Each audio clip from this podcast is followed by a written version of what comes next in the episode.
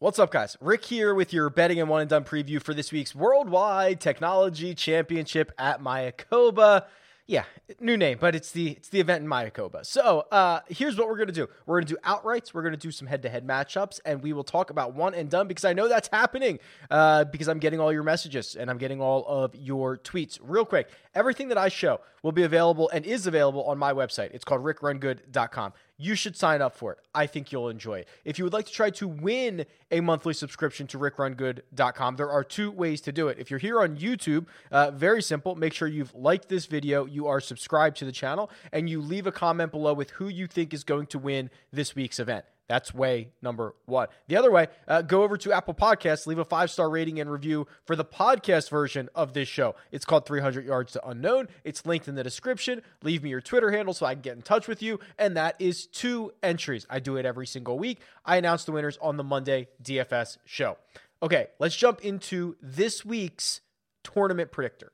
This is a tool on rickrungood.com that simulates the results of the event 1,000 times, and then we compare those results and see if there is any value uh, across the board uh, looking at the odds from each one of five major books. So, what do we have here? Well, uh, it's fairly top heavy, as you would imagine. Uh, 10 golfers won the simulation at least 4% of the time, but only one, two, three, four, five, six, seven won it uh, over 6% of the time, which is a little bit more top heavy than we've seen in recent weeks. And only 33 golfers won the simulation at least once. Um, that is important because I think it was was it last week in Bermuda? I think it was last week in Bermuda. Like 75 golfers won the simulation at least once. It was just completely wide open field. Uh, Lucas Herbert ends up winning it, so that kind of aligns very well. But this this is more top heavy with some legitimate uh, worldwide winning upside winning talent. Justin Thomas led the way in my simulation. He won it about 9.7% of the time, with Abraham Ancer winning it 9.2% of the time. If you look across the board, uh, both of those golfers at DraftKings, BetMGM, FanDuel, PointsBet, and Caesars are all values uh, at each one of those numbers. The worst number for either one of these guys uh, is Justin Thomas's 11 to 1. That is only a small value at DraftKings for JT. If you can get him at Caesars or even FanDuel, at FanDuel, 16 to 1. That's a pretty big discrepancy between uh, the top of the board. In fact, Abraham Ancer it has shorter odds at FanDuel than than Justin Thomas does, so you certainly are going to want to shop this. Uh, following up those guys, uh, the two in the 8K range uh, are Brooks Koepka and Viktor Hovland. Brooks wins at 8.9% of the time. Viktor Hovland wins at 8.3. Um, if Brooks Koepka is going to win this golf tournament 8.9% of the time, he is a significant, significant value across the board because he's 25 to 1 at DraftKings, he's 30 to 1 at BetMGM, and he's 33 to 1 at FanDuel, PointsBet, and Caesars. The argument to be made for Brooks Koepka is pretty simple. It's the same argument you could have made for uh, Rory McIlroy before he won at Summit Club. It's the same argument you could have made for Patrick Patrick Reed prior to his T2 last week in Bermuda, which is like, hey, maybe the recent form isn't all that great, but here is a guy who is a proven winner, and they're hanging a really long number on him, right? 20 to 1 for Rory uh, at Summit. What was Patrick Reed last week? 30 or 33 to 1, depending on where you got him. Brooks again, 33 to 1 in some places this week. Maybe the number's just too big. So it's been a recent run of these guys that maybe you should just be betting, even if the recent form isn't there. Um, You're going to find my money invested in Viktor Hovland each and every week. No problem there. That's more of a personal bet than it is a model bet, although he does grade out pretty well here. After that, uh, anecdotally, my card will probably be Viktor uh, kind of as a FOMO bet. Maybe Brooks because of how long the number is. But Aaron Wise is here. Uh, Aaron Wise is 35 to 1. And Aaron Wise, if you guys have been paying attention or if you've been watching anything that I've done uh, that I've done recently, you understand what you're getting yourself into with Aaron Wise. A a prolifically good tee to green player uh, for a long time on the PGA Tour, now starting to figure out the putter and it's piling up results. He finished second here last year. He almost stole this thing away from uh, from Viktor Hovland. So, here's the situation. Uh, do I like betting uh, Aaron Wise at 35 to 1? No, I don't. You know, if you look at his last 12 starts, I think his average odds were like 111 to 1.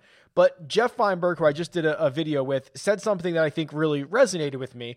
And I, I said something like, you know, I wish Aaron Wise's number was 45 to 1. I'd feel better that way. And he said, well, if you want it to be 45, you'd be comfortable or you would still bet it at 40 and maybe you just have to bite the bullet at 35 to 1, right? Like, are we really going to argue over five points if everything points in the direction of Aaron Wise? And I think that that's a really good way to look at it. And I would probably end up pulling the trigger on Aaron Wise uh, now at 35 to 1.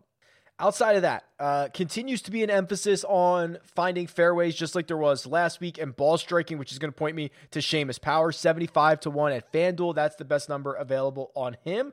Uh, but there are a couple of guys that, while they did not have much success in my simulation, which again, the simulation is very, very top heavy this week, just because with all the the seven guys at the top just eat up so much of the win equity. Don't don't be scared uh, that a lot of these guys did not win a simulation. That doesn't mean they can't win this golf tournament. This is just a simulation. Um, Emiliano Grillo, who you know is not a name that I particularly fall in love with. But 70 to 1 at FanDuel, 65, 66 to 1 in other places. Let me show you something really interesting on uh, Emiliano Grillo. And this is going to take me a second to kind of describe a little bit, but I'm going to filter every player in this field field by Paspalum greens. That's what we have at Mayakoba this week. Now, what do we know about Paspalum?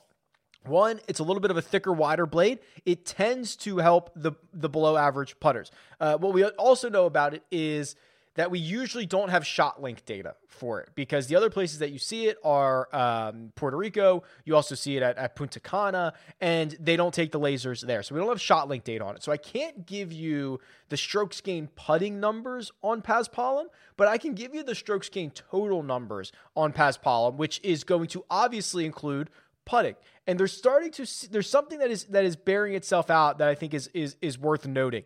Emiliano Grillo has played 40 rounds on Paspalum greens in his career, which is uh, more than a lot of guys.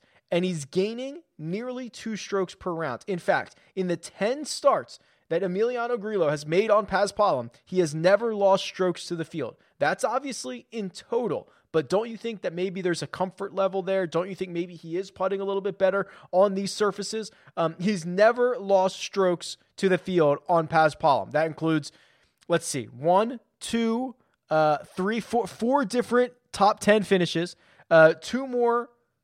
No, one, two, three, four, five top tens. Half of them have been top tens. Uh, seven of them have been top 15s, and his worst finish is a T41.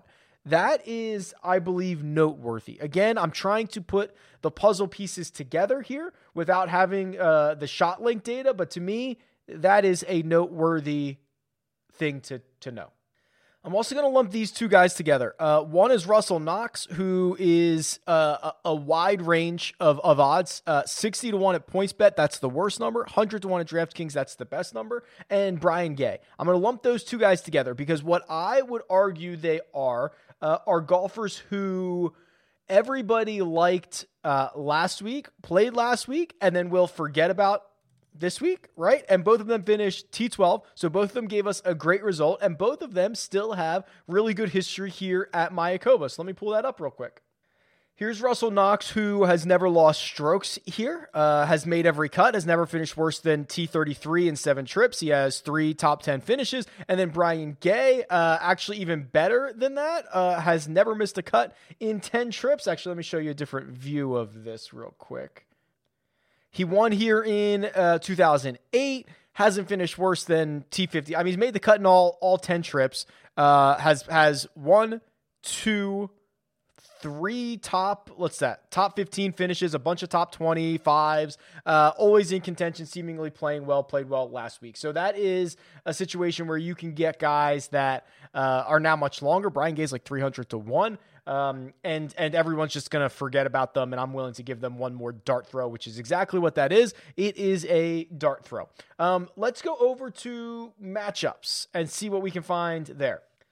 Okay, this is the head-to-head matchup tool on rickrungood.com. You plug in any two golfers for any two any time frame that you want, and it tells you the likelihood that one beats the other in a four round matchup. This one right out of the gate catches my attention. Justin Thomas and Abraham Ancer.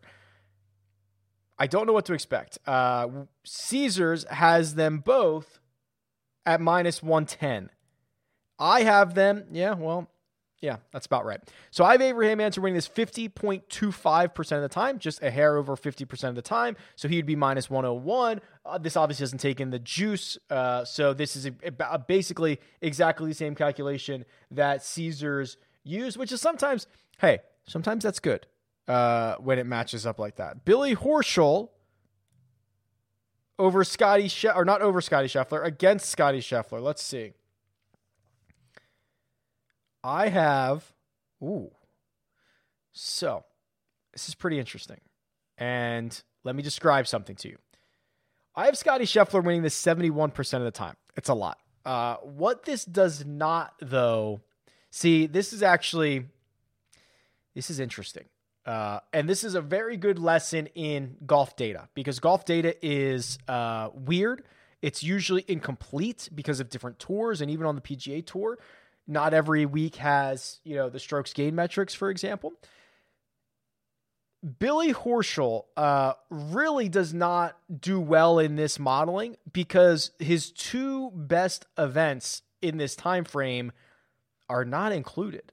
Uh, he won the match play, which is the, the, you know the strokes gain metrics are not calculated the same way because it's a match play event, um, and which is not included. And then he just won on the European tour a couple of weeks ago that's not included. So I would actually, I would probably just throw this one out. Uh, Billy Horschel is going to be tough to run here in the model. He is minus 120 to Scotty Scheffler here. I don't mind that. I think he's played well at Mayakoba as well. So um, interesting. Yeah, but but a little little lesson in golf data. How about this one? Aaron Wise versus Tyrrell Hatton. Again, Hatton has a result or two on the European tour that's probably better, and he's still a favorite here. Minus 125. Uh, Caesars has it the other way. Wise minus 125, but if you shorten this time frame a little bit, yeah, see that's what happens again. And this is how the modeling works.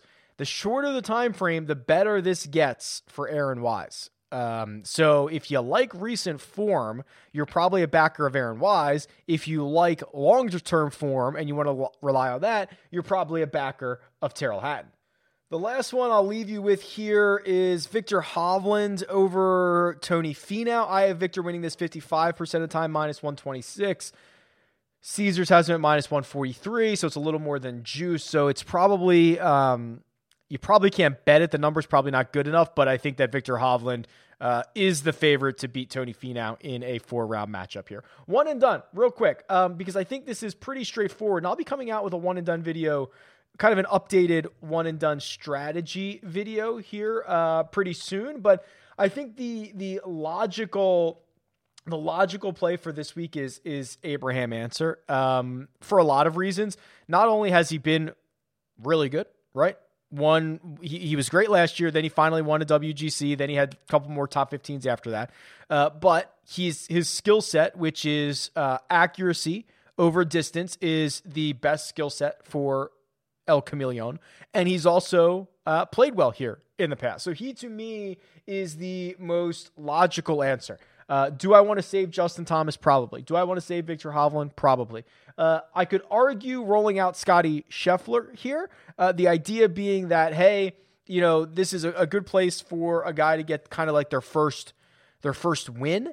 Uh, and I think Scotty Scheffler, you know, has been playing than playing better than maybe some of these numbers and metrics indicate. He's very good off the tee. He wasn't good at the, at the CJ Cup, but that's an outlier. Pro- that probably doesn't happen again.